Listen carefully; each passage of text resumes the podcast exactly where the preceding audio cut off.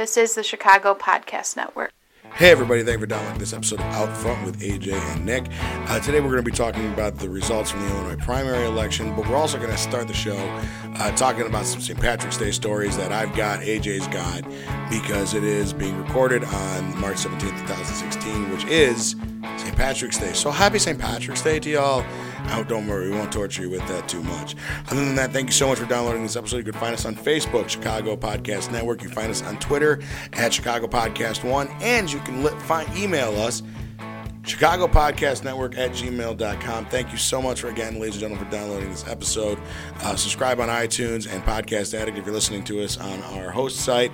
Other than that, ladies and gentlemen, here we go. Oh, shishai, shishai. Hello, everyone, and welcome to the Chicago Podcast Network's Out Front with AJ and Nick. It is St. Patrick's Day as we record this, so I figured we'd get the show started the right way. AJ, tell the people who you are.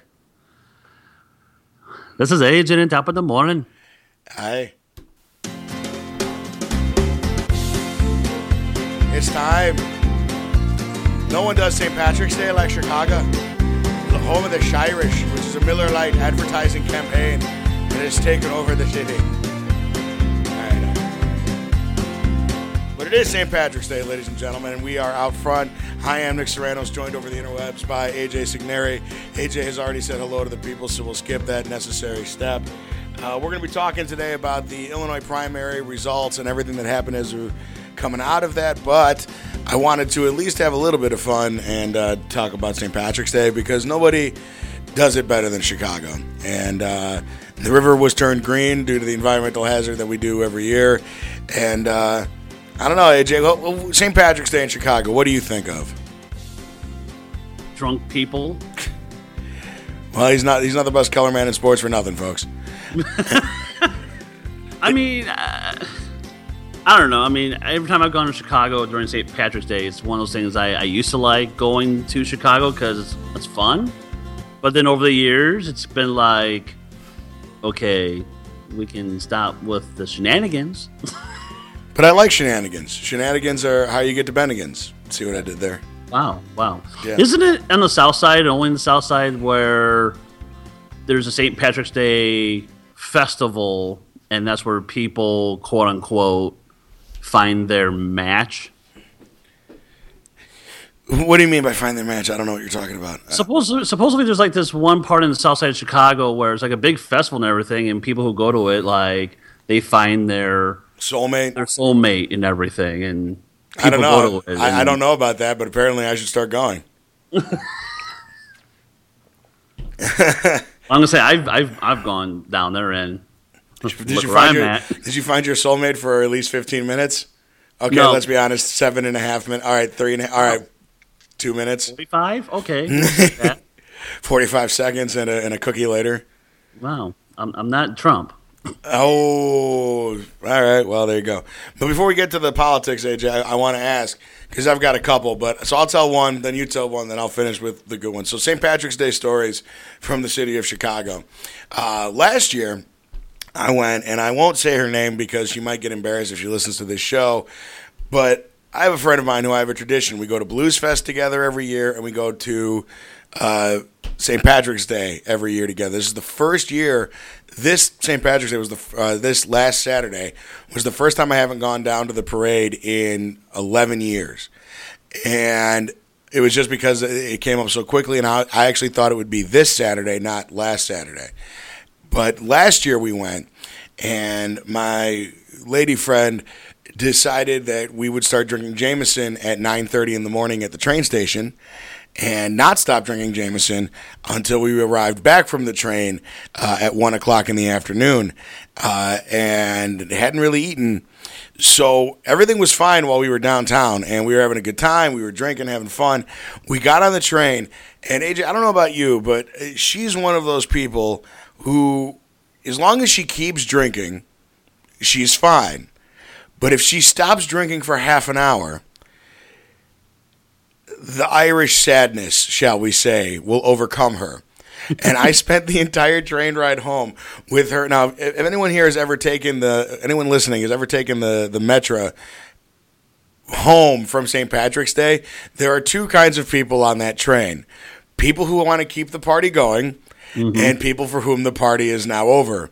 Right. And she was in the party is now over phase where we were sitting in the center section of the train where the doors are with her on one of the stairs with her head between her knees just taking deep breaths to avoid shall we say evacuating certain liquid refreshment. It, it, it, it was quite the show. She we, puked. She did not.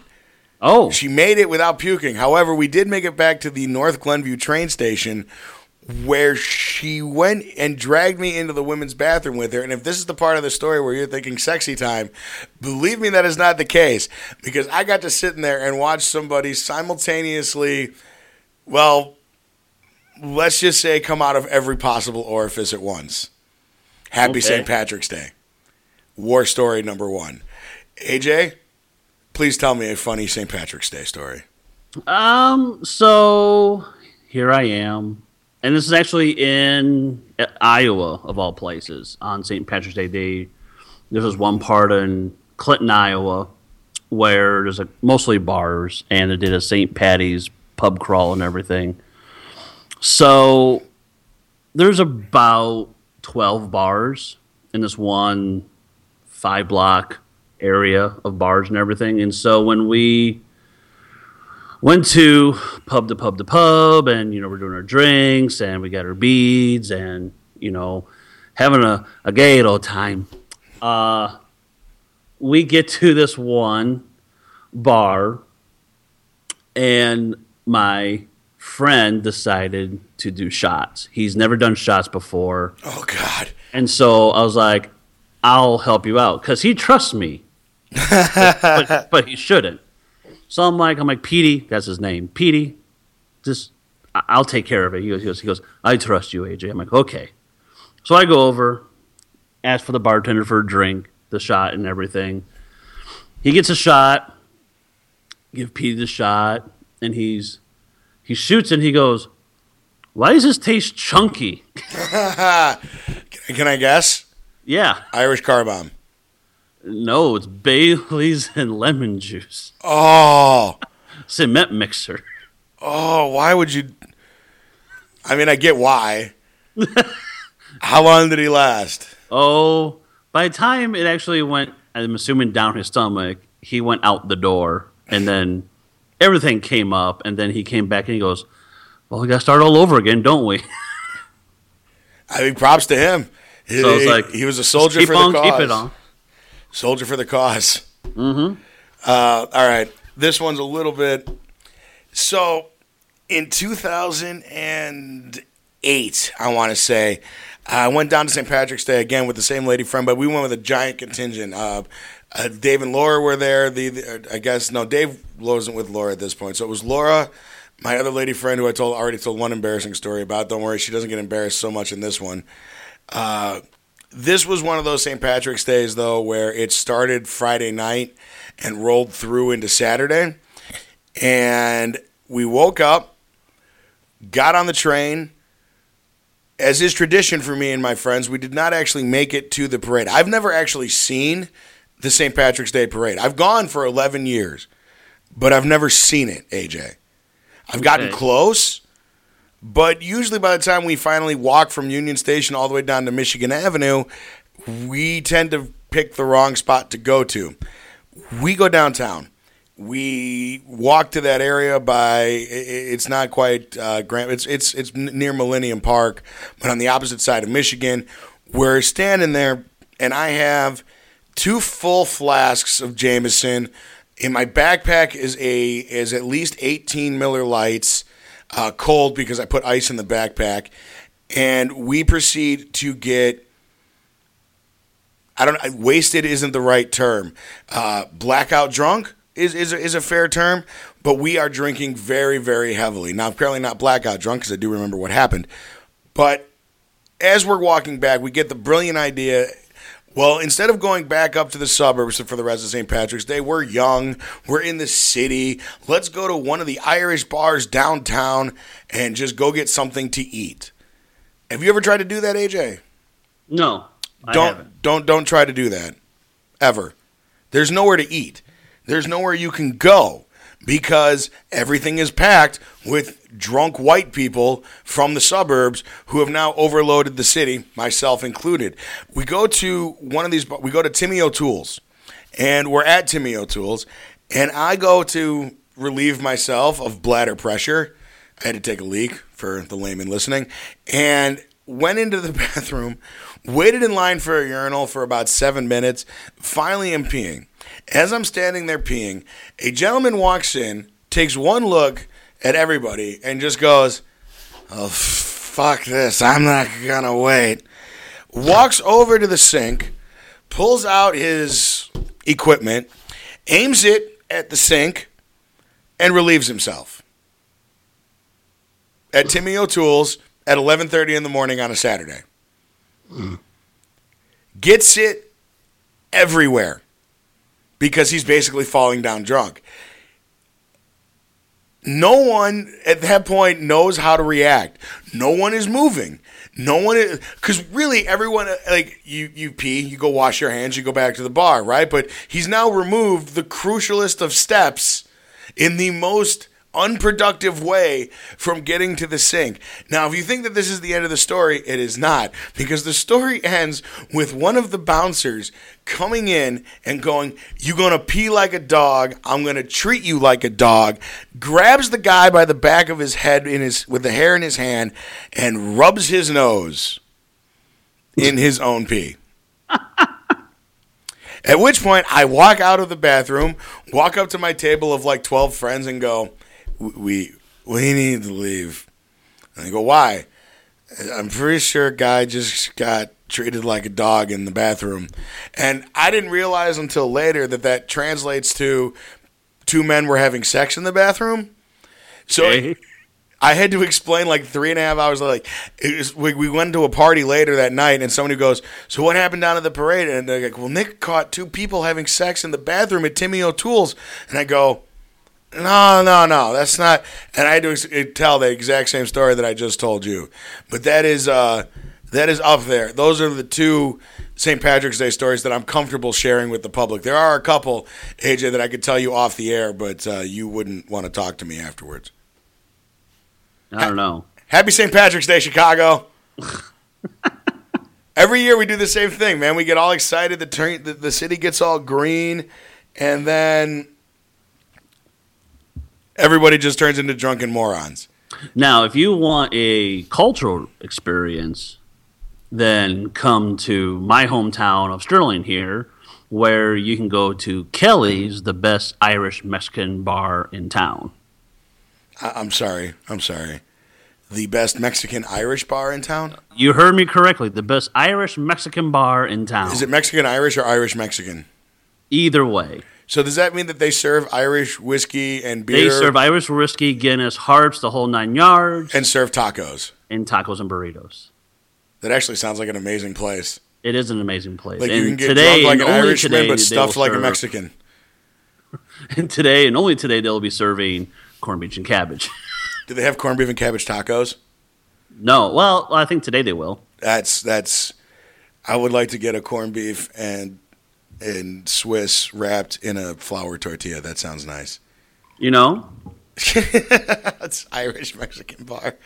it is. Not, not to mention the fact that you figure that those are two ethnic groups that would spend most of their time just yelling at each other in incomprehensible English. I'm just saying. All right.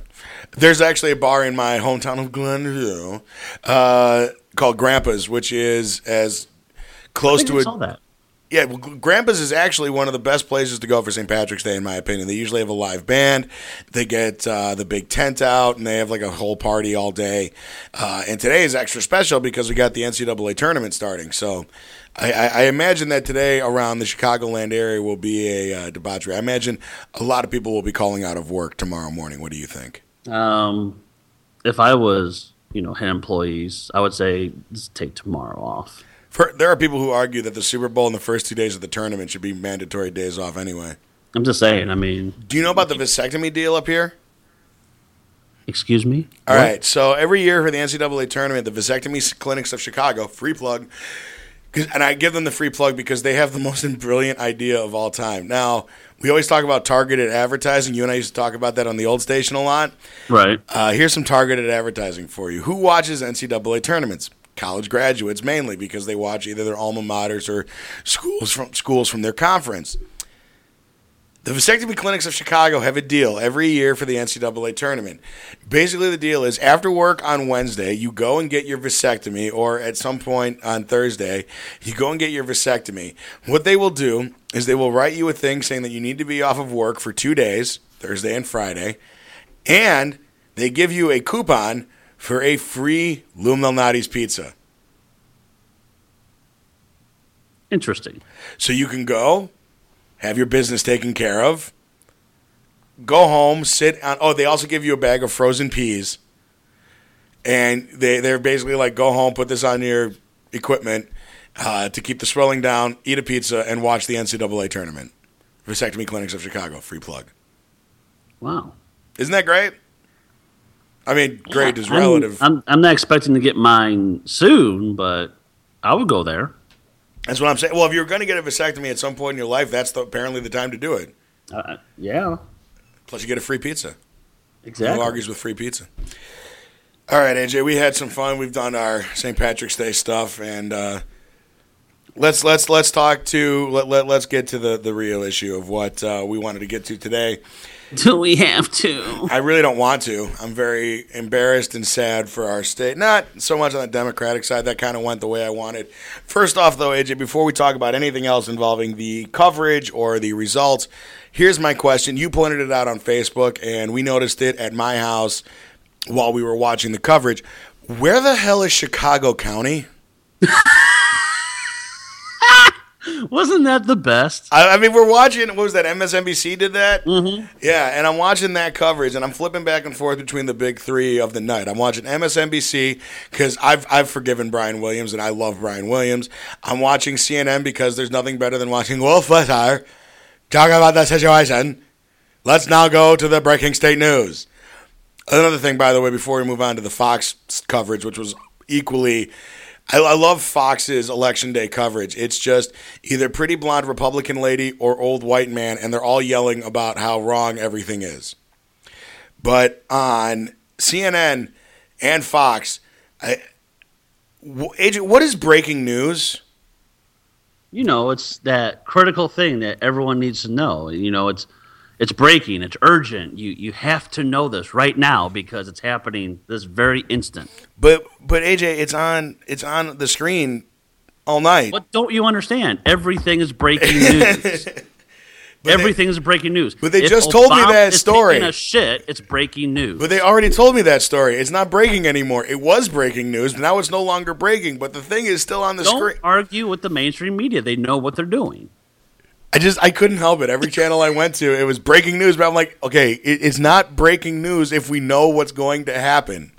It's like one of those things, like you know, the the the fable of you know the boy who cried wolf. Yeah, at some point, It's, it's yeah. At some point, there's going to be breaking news, and everyone's not going to be like, "Oh, whatever," and all of a sudden, "Oh shit, this Yeah. is breaking news." yeah, this I did not know about this previously. Now I do.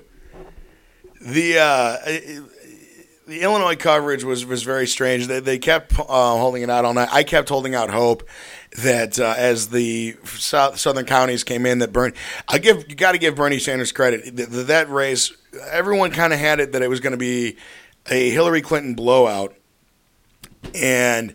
Uh, what was the, the final poll coming into Illinois was like 62 to 25 or something like that? Um, No, I have fifty point five percent to forty eight point seven percent. No, no, no, that was the final of the election. But I'm talking about the final poll before the election started.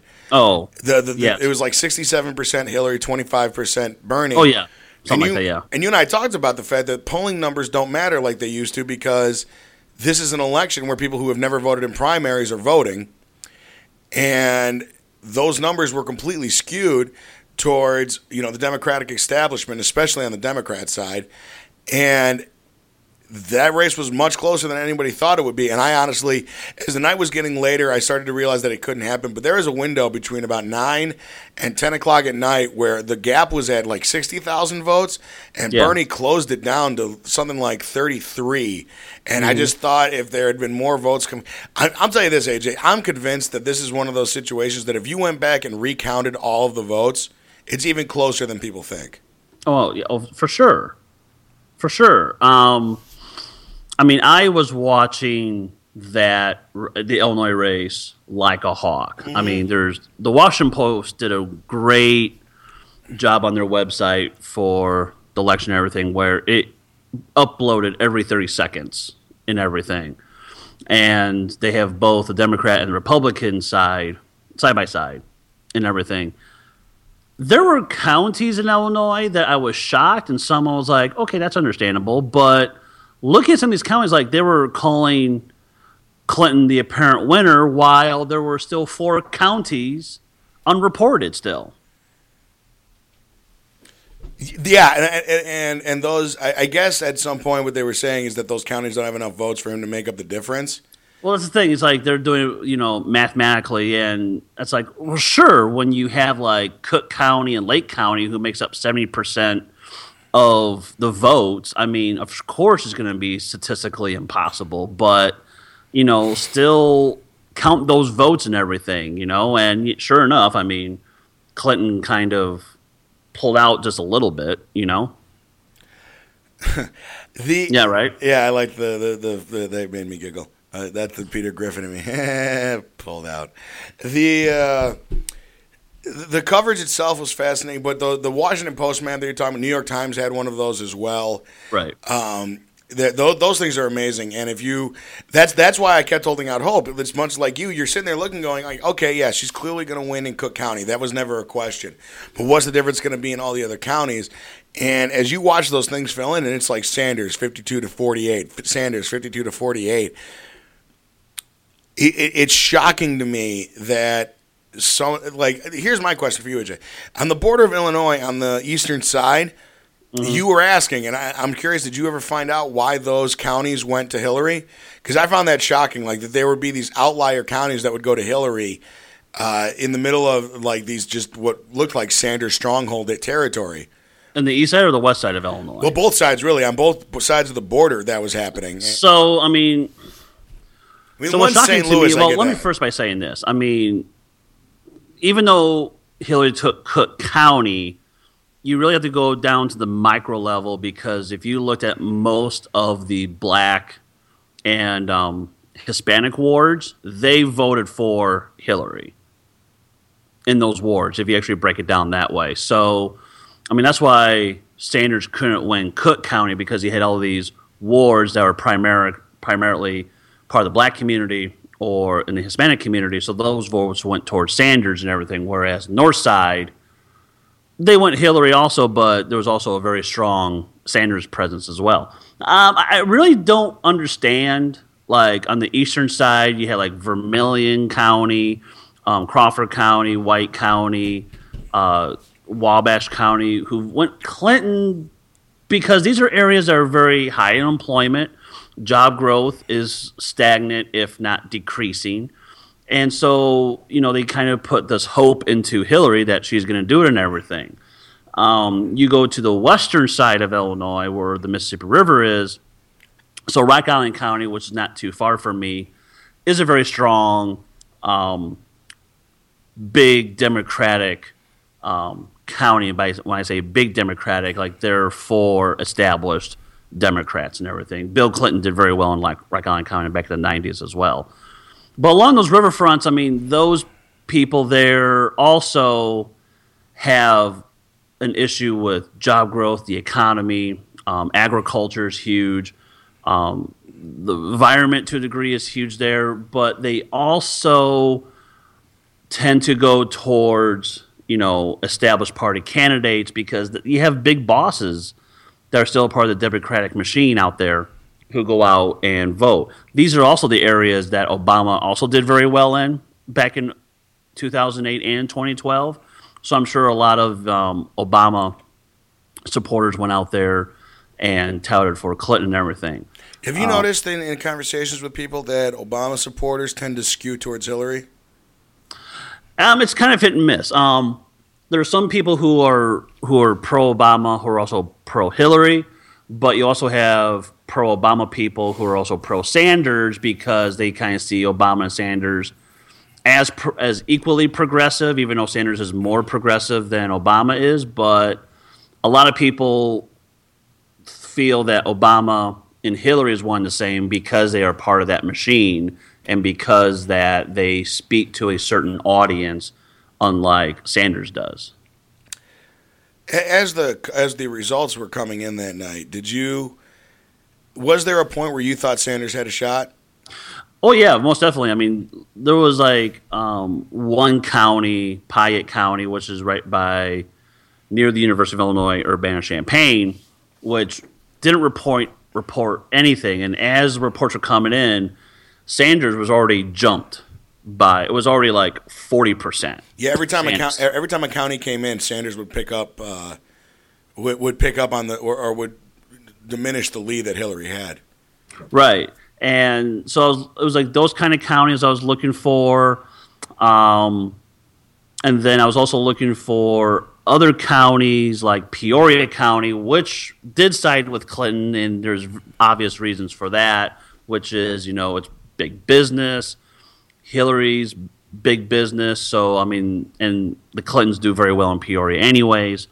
Um, so I was kind of hoping a lot more Sanders reports would come out for that because Bloomington, Normal, not too far from Peoria.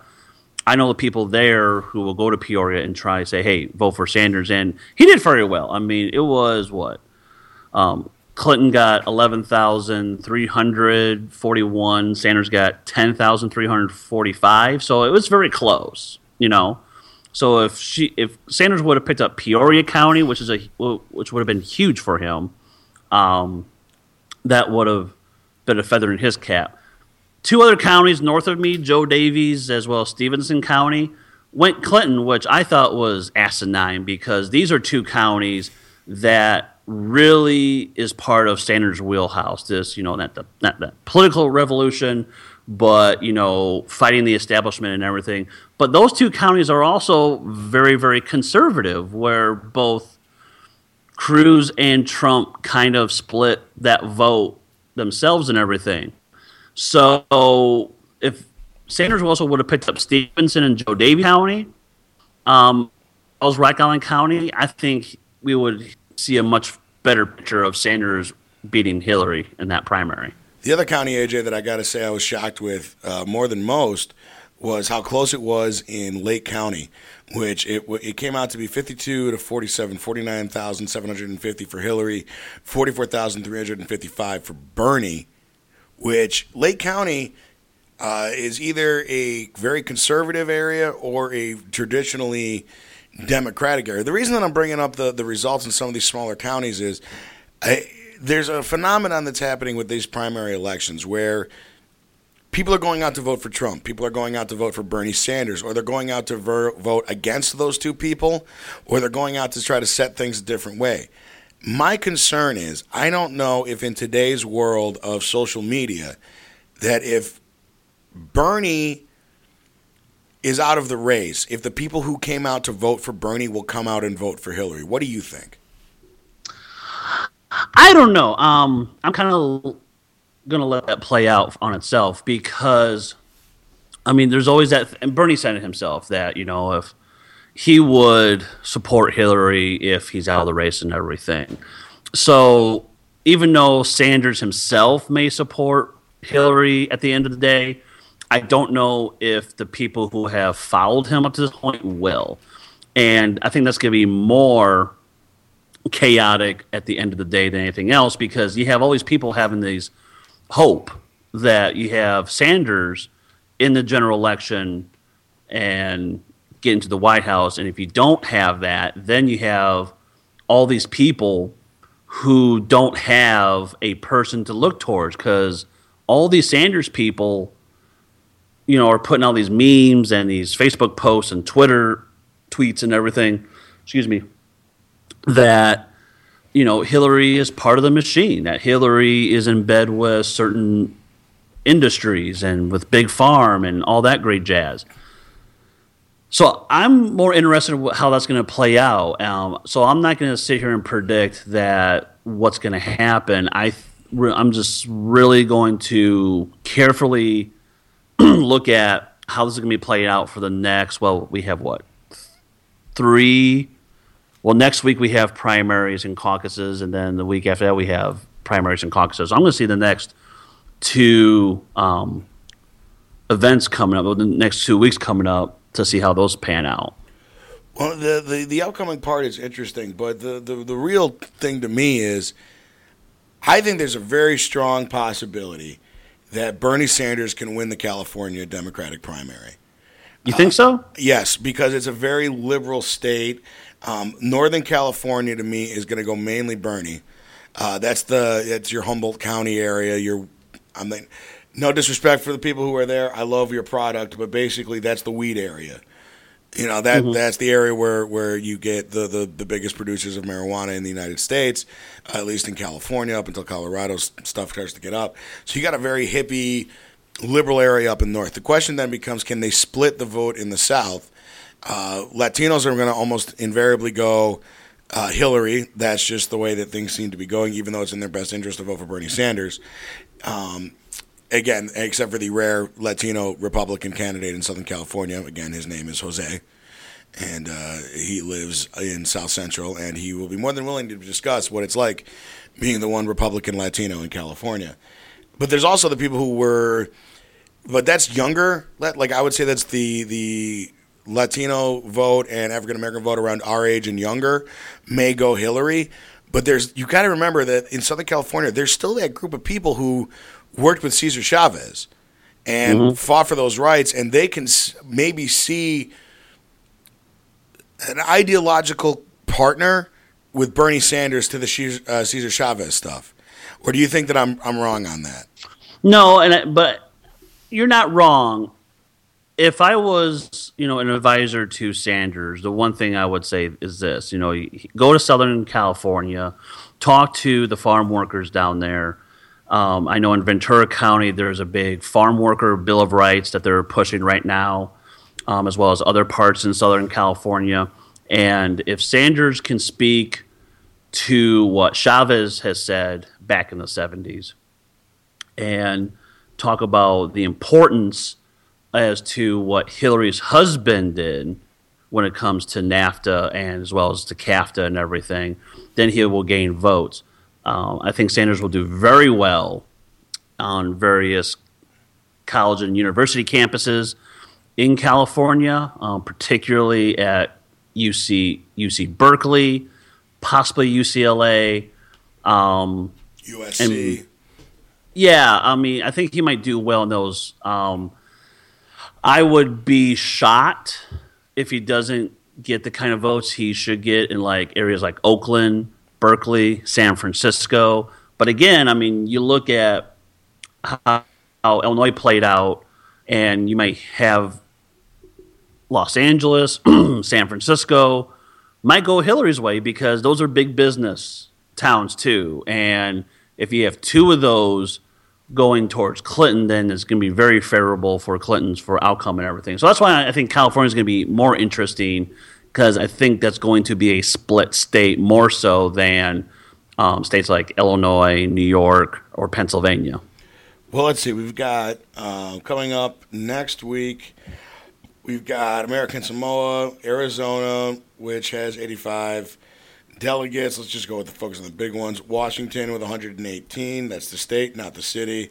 Uh, Wisconsin is April 5th with 96. Uh, that's that's going to be interesting too. Yeah, I, th- I was going to say because there's a lot of people up there who either vote um, religious conservative or full on Democrat. So I'm not. I'm really. I don't know what Wisconsin will do.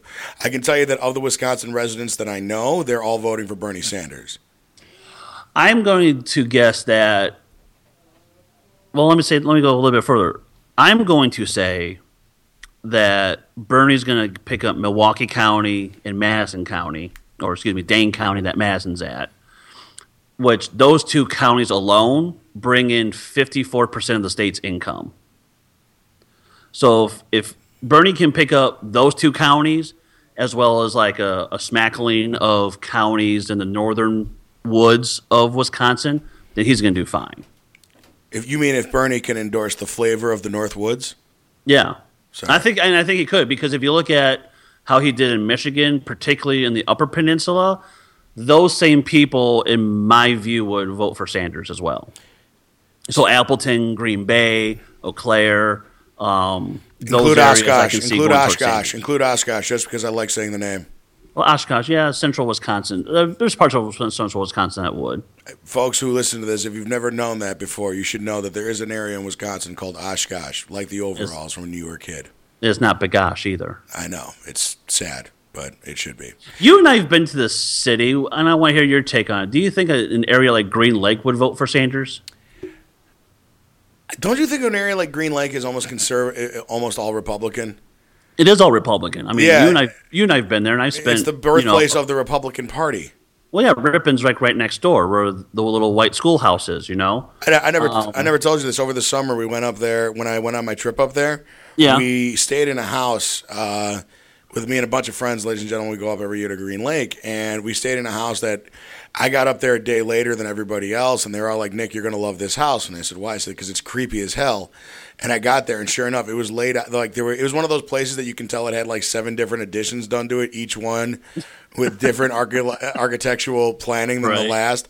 Like there was at one there at one point there's a room that looks like a medieval dining hall, but then the next room, the room next to it is just a, your standard screened-in Wisconsin porch. Okay. So it was like this whole thing, but they were like, you have to go down to the basement. It's creepy. And I went down there, and they're like, yeah, look at all this just abandoned stuff. And it does. It looks like a bunch of stuff that people left from like who had rented the house previously. And all of a sudden, I look at the wall as we're going upstairs. I'm like, wait a minute, that. The number one rule, if for anyone out there who loves science, ladies and gentlemen, if you see a straight line in nature, chances are it was man-made. Straight lines do not occur in nature. exactly. Uh, so I saw a straight line in the wall, and I was like, "What the hell?" And I look, and dude, there was a poem carved into the wall, like with a knife. That, hold on, I might actually still have it in my little. I have a Grail diary that I keep with me. Yeah, here we go. An actual poem. Yeah, here, here it is. I don't know if it was a poem or a statement of facts. Hold on, here we go. Because I also did it like the Indiana Jones. Yes, here it is. Egotism is the anesthetic administered by nature to deaden the pain of inferiority. So not a poem, more of a modus Wow. operandi. Interesting. Yeah, it's apparently a quote from the hell? From Robert Olson. Hmm. All I know is that that was up in Ripon, Wisconsin, in Green Lake, where the Republican Party was. So I assumed that that was a house where some eyed wide shut stuff was going on. For- Oh, I bet. Yeah, and that was just a deviation from what we were talking about. But no, do I think Green Lake will vote Sanders? Yeah, I think the Democrats there will vote Sanders because it's it's the same thing as saying like, why is a Wisconsin Bears fan such a loudmouth Bears fan? Because he spends all of his life surrounded by Packers fans. It's the same thing of Packers fans who grow up in Chicago, who are just loud and obnoxious. Or here's a better example: White Sox fans who grow up on the North Side who are just so loudly White Sox fans. Hi, everybody. My name's Nick Sorrentos, uh, who hate the Cubs.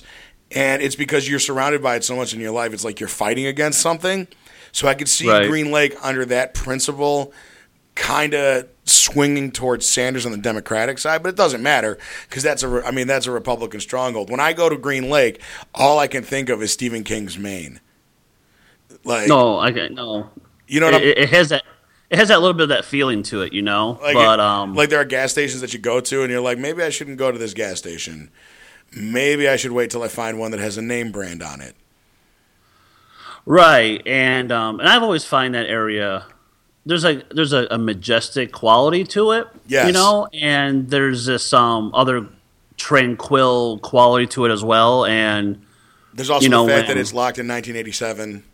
it is, you know, and you know, my ex who was who has taken me up there to um, her parents' lake house up there. Um, at first, I thought, okay, it's going to be a typical Wisconsin lake type of area. I've been to them, but it's much more than that. And and and and I was always intrigued of always wanting to go up, not for the sake of the nature, which was great, but for the area because and it's coming back to what we're talking about is it's very much Republican.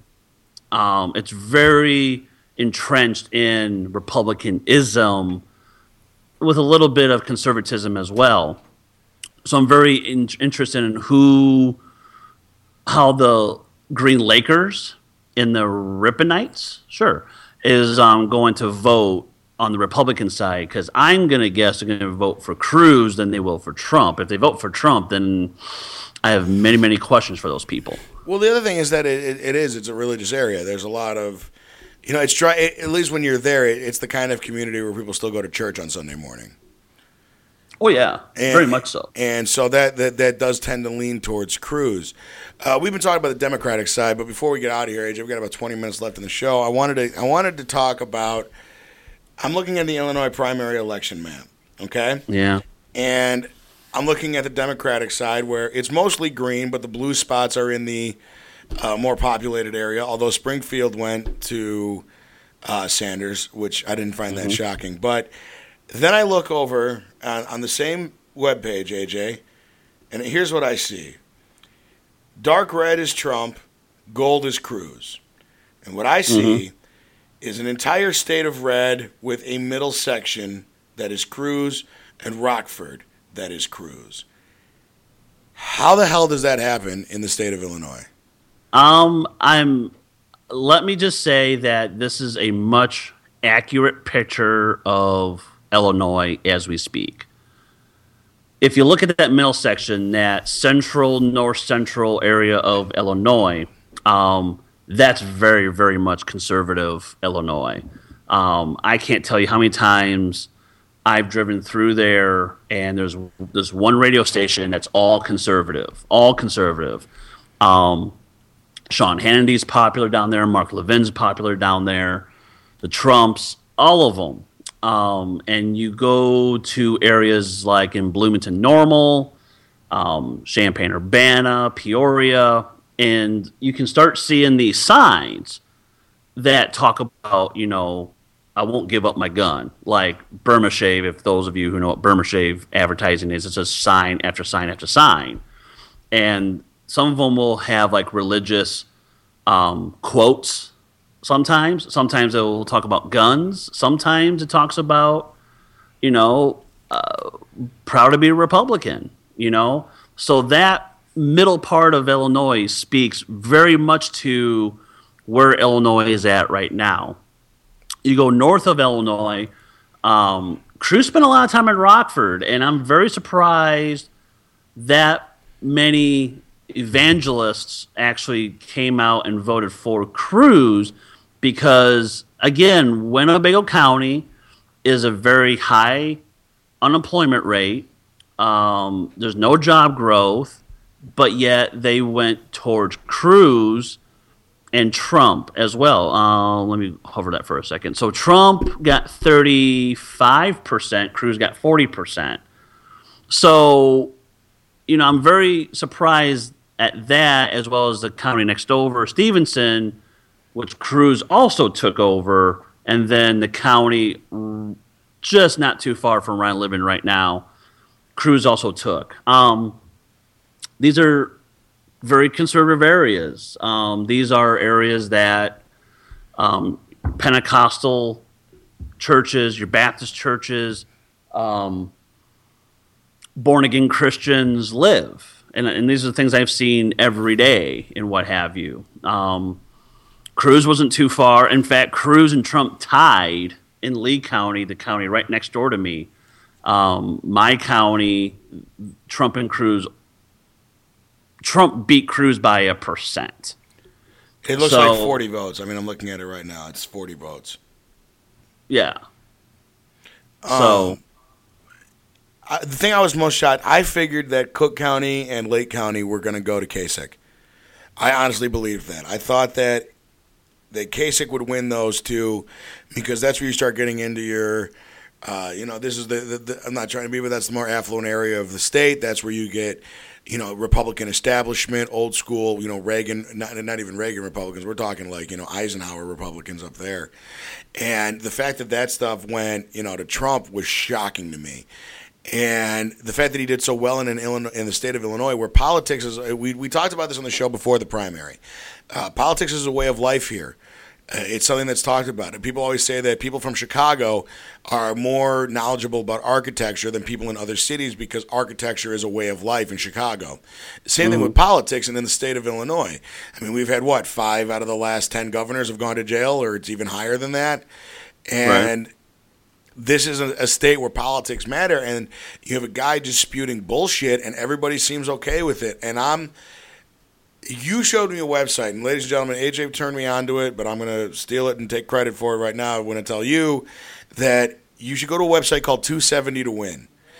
And hey, thank you again, AJ, for showing that to me because it's a great representation of how easy it would be for Trump to be president. And right. I mean, it's scary. It's like four mouse clicks later, you're Trump is president. And it's scary because that could happen. And I had a conversation with somebody, and this, I wanted to get into this with you because my, my friend Carrie, very politically active, very smart woman. Um, she and I were talking uh, Tuesday night while we were watching stuff together. We had a group of people together watching stuff because we all thought Bernie was going to win. We even got a bottle of champagne if he had won. And we're watching the results, and she says, Well, what happens if Trump doesn't like they keep talking about a brokered convention. Now, to be fair, most people don't know about like convention rules or how that stuff works, and I'm somewhat knowledgeable. You're somewhat knowledgeable, but there are intricacies of that that rival what goes on in the rules of the procedure in the Senate and the House. And to try to explain to somebody what a brokered convention is. But here's her question, and this, and, and I'm just asking you, as the activist that you are, how, how would you feel if Trump were to get just below the nominee amount, but were, was denied the nomination. Forget who the man is. Strictly thinking as somebody who who's a, who's in favor of democracy and how we run things in the United States under that process. Are you comfortable with them taking away that nomination from somebody? Yeah. Is it because it is who it is? A little bit. And that's what I was. I, talk, I talked about this. I mean, on my on Firebrand with my um, friend Phil. We were talking about ballot access and everything, and there was a part in that episode where which will be posted tomorrow, ladies and gentlemen, where um, we talked about you know the RNC and the DNC taking some authority when it comes to candidates and everything. Um, please listen to that. Um, it's very insightful from what Phil has to say, but you know, my opinion is that leadership is very much important when it comes to political organizations. If the political leadership does not take responsibility, and I don't care if Reince Priebus doesn't have the entire authority, him and everyone else that's interrelated to what's known as the Republican National Committee and it's separate entities that also are part of that responsibility.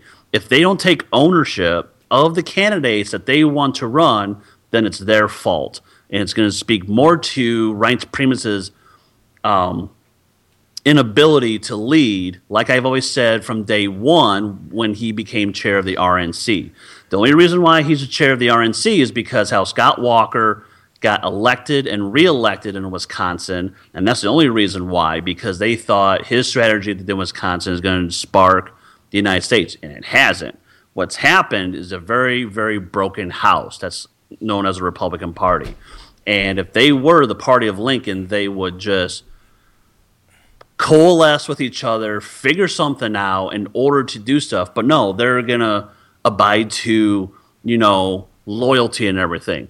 I am all about loyalty, but I'm also about having a very authentic kind of person that speaks to what my party is and not to some guy who is well let's just say it he is a little bit of a fascist when it comes to these things what? so if you're going to side with that person because well, we have to. That speaks more about who you are and what your organization is than anything else. It's funny. I, I thought you would you would have loved how I did. I answered. She asked me that question, and Dave, who you know, tried to answer it a little bit, and finally I looked at it. and said, "You know what? Here's the thing.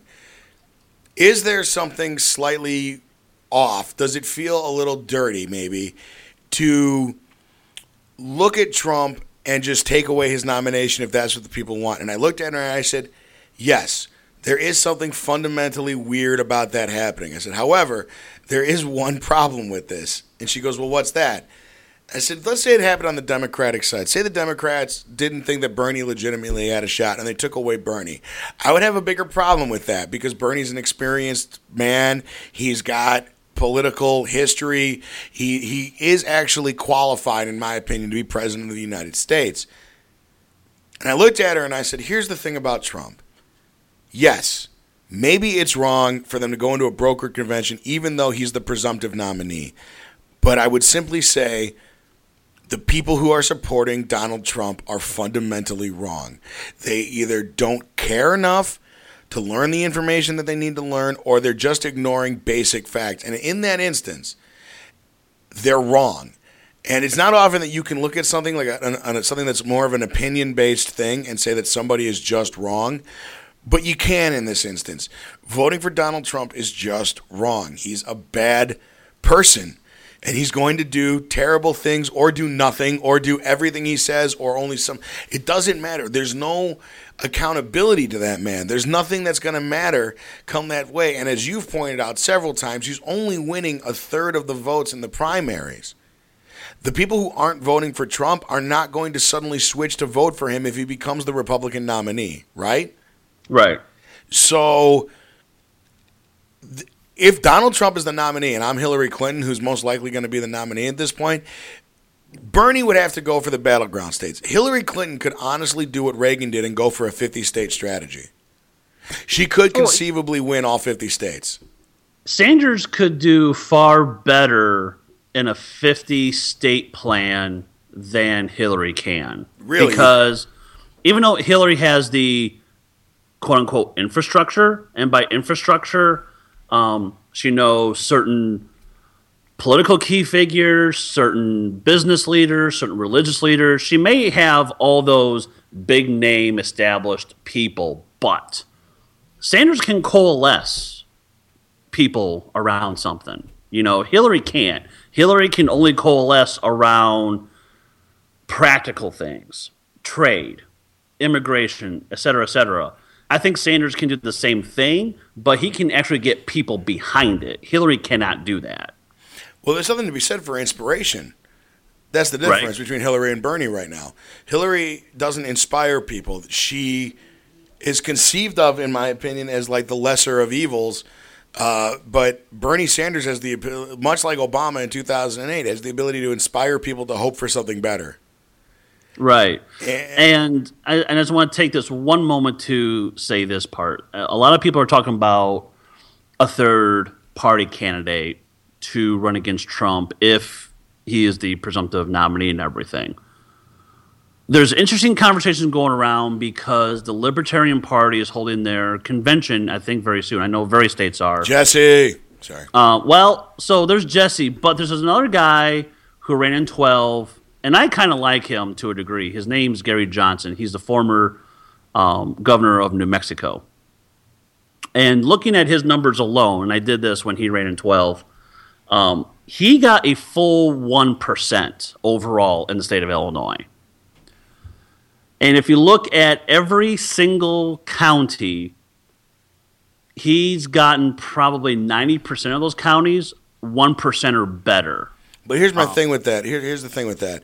Do you think people voted for him because they knew who he was, or did they vote for him because he happened to be an independent? Um, a lot of people knew who he was. Because I don't know who he is. And, but and, and there was also there was a big movement in the Libertarian Party to get his name out there. I mean, I've I've been into like Wheaton, Illinois, and there was nothing but Gary Johnson signs in Wheaton, Illinois. okay. Um, I mean, yeah, he's not a household name, but, But don't you feel know, like uh, any third party candidate or any independent party candidate who's going to come out and be announced is essentially going to hand the re- election to the Democrats. I, at this point, I mean, because if assuming that it's a conservative independent, you know, people keep talking about Bloomberg maybe running, and he's said Well, he said no. He said no, but let's say that he had, that just divides the vote amongst Republicans, and the Democrats win the election hands down.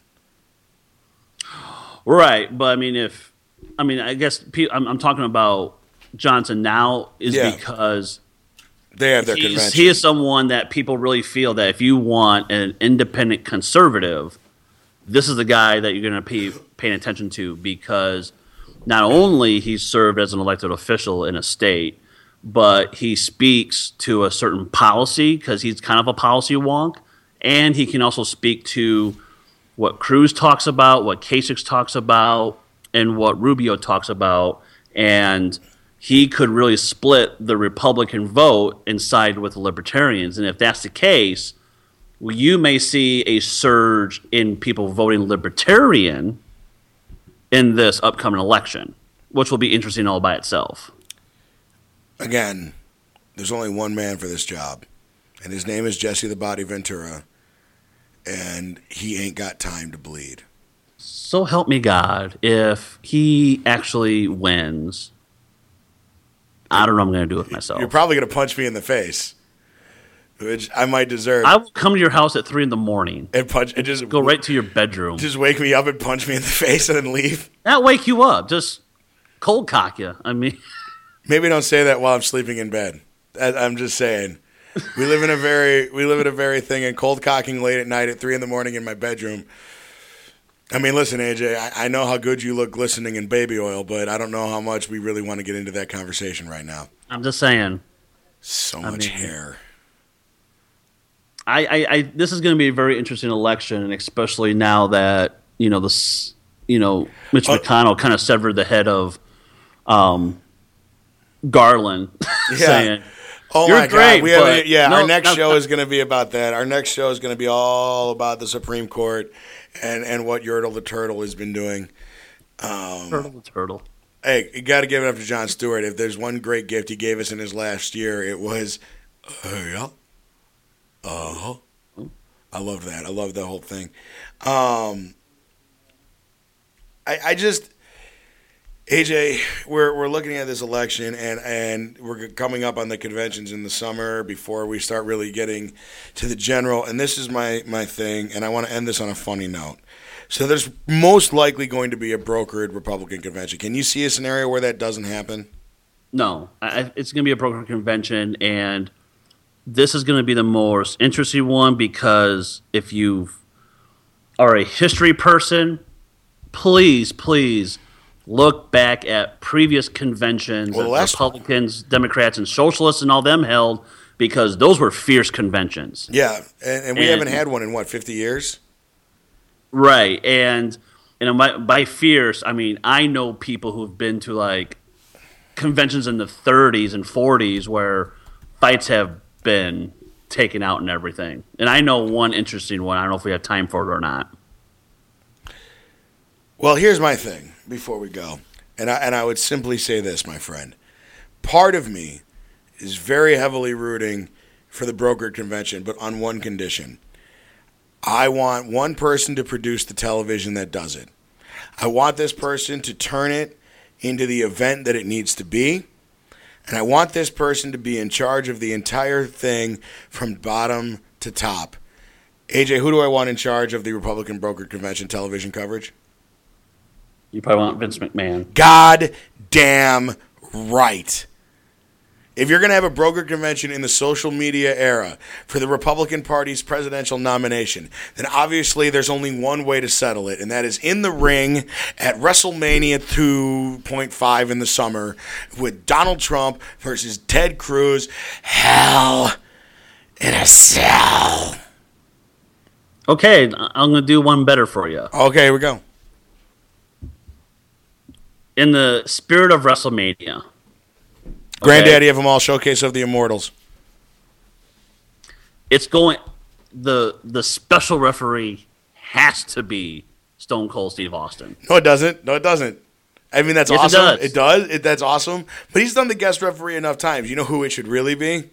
If we're going to keep it in the political realm, I already think he should be the nominee for the Independent Party.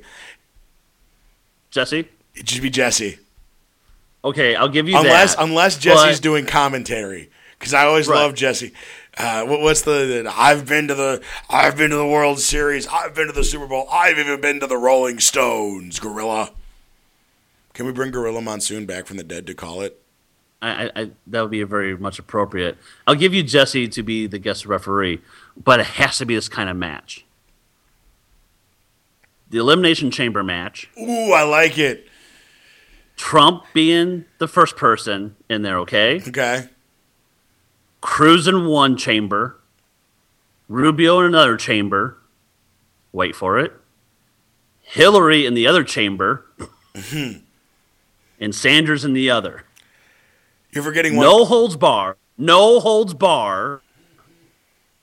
Match. Also, I like it. I like it. anything goes. Elimination chamber. That would be awesome. That would be fun. Can Shawn Michaels still be in the match? I mean, he doesn't have to win. He never wins. Nope. I'll do one better. Shawn Michaels will be. Wait for it. Cruz's manager. I like it. I like it. Well, obviously, then the dirtiest player in the game is representing Trump, right? Ric Flair. Ric Flair's on the outside doing heel Flair for Trump because they are basically the same. Wow, that is a fair comparison that I've never made before. Really? Donald Trump is the political equivalent of Ric Flair. Yeah, for the most part. Woo! Get rid of the Muslims. Seriously, think about it. Like, there It was there was that great moment at the rally last week where he kept telling everybody to, to shut up or shut that guy up and get him out of here, and everybody started cheering. And he, like I think you pointed out, he turned and played to the crowd like Flair in the '80s. Oh, Like- yeah. like I mean that that's perfect. He's Flair. Okay, before we get out of here, just of the Republican nominees, who's who? Let's go. It's got to be Oh. more '80s. So if Trump is Flair, and Shawn It's got to be 80s wrestlers. well, it's just more fun because they're so much more colorful. I'm gonna go okay, 80s, early 90s. All right. All right, so let's see, and we're gonna give Hillary a male wrestler because it's just it's I think it's sexist either way, so might as well just give her a, a male equivalent, unless you want to call her China, but she doesn't have the body, No, I wouldn't give her China nor um, Luna as well. Um, right? And she ain't I Can't Sunny. think of anyone. Um, let's see, who's Hillary? You know who Hillary is? Hmm. John Cena. I know that he's not early 80s. Go 90s. on. I'm listening. But basically, she's John Cena. She comes out, she says exactly what she needs to. She doesn't get anybody excited for what she does, but she's going to be there every Monday night. Okay, and so I can and people boo her or And applaud pe- her no matter either- what. yeah, okay, It's 50 50. People either love her or hate her, and the people that hate her really hate her, and the people that love her really love her. okay. So that's John Cena.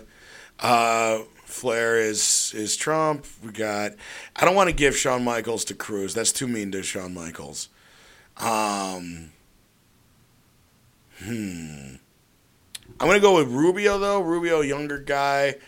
I'm gonna give Rubio. Mar- okay, here's the thing. If if Cruz is Shawn Michaels, then Rubio is Marty Jannetty. How do you figure? Oh well, yeah, because Cruz, like, yeah, I can see that. Like of the Okay. two, like together they're very strong, but separate they're not as good. But definitely Cruz is the stronger of the two when they're separate. So Cruz is Marty. Okay. uh, So Cruz is Shawn Michaels, and he's Marty Jannetty. And now we just need one for Sanders, which You don't think Cruz is edge? oh the rated R superstar. Yeah, You're talking like full on heel cheating on Matt Harvey, Matt Hardy with Lita cheating on Matt Hardy, heel edge. Yeah, I could see that. Yeah, that works. Yeah, you know, because you know he he you know he talks a big game, and sometimes he'll show a big game, and sometimes he doesn't. Who is Sanders? Sanders is Roddy Piper. Always right there, always in contention, but never. I don't know. I'm thinking Dusty Rhodes myself. Oh, I love it. No, because he's the common man, daddy. Yes, Dusty Rhodes come out of the common man. Bernie Sanders come out of the come out of Brooklyn, New York. The son of a the, what is it, the son of a bartender come here to try to make thing everything better for you because he loves the American dream, baby. You know, and if you look at like some of the matchups he Sanders himself has had, you know, like you know, Rhodes and Greg the Hammer, um, Sanders and pick a legislator. You know,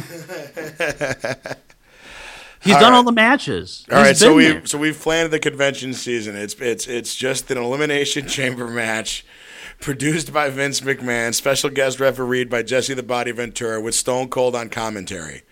And you know who John Kasich is? And I'm, Who's- you're gonna hate me for saying this. Oh, this is gonna be good. Who's Kasich? Hulk Hogan. Before or after the sex tape? The what? Before or Oh, af- before before the sex tape. before or after his best friend told him to have sex with his wife on camera and then divorced his wife for doing it. before that. Yeah. I just wanted to point out that that's also happening in the news right now. Like know, ISIS, is. ISIS is gaining strongholds. The the the refugees are all dying in, in Greece, and uh, we're all talking about this election. But what all of that is going on, it's it's it's also important to reflect on the other news stories that are happening. Like Hulk Hogan is suing Gawker for a sex tape leak. Right. All right, AJ, we're getting out of here. We've we've done our we've done our duty for America and, and for love of party.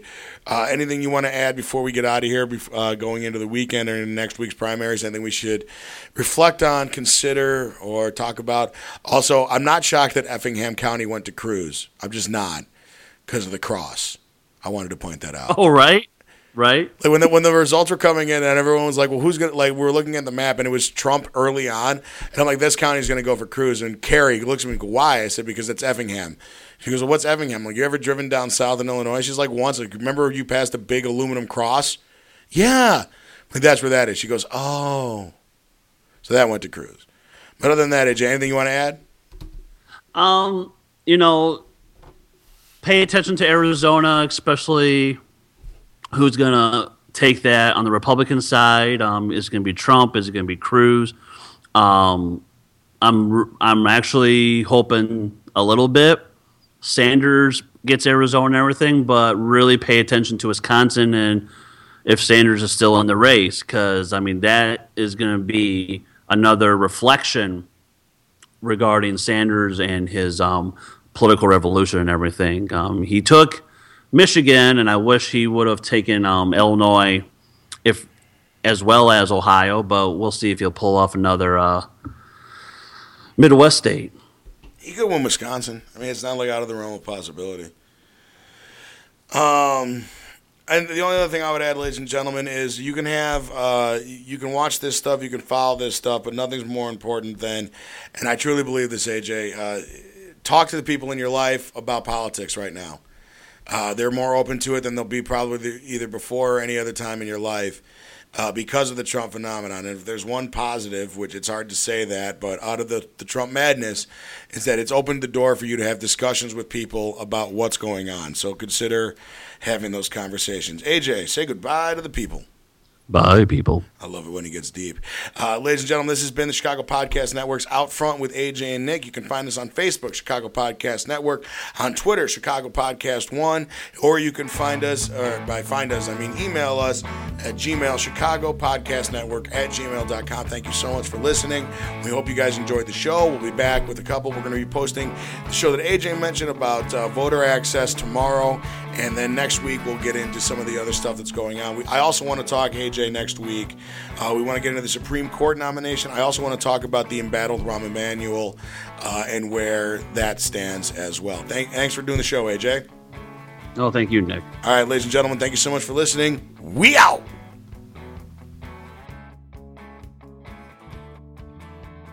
It's 106 miles to Chicago. We got a full tank of gas, half a pack of cigarettes. It's dark, and we're wearing sunglasses. Hit it.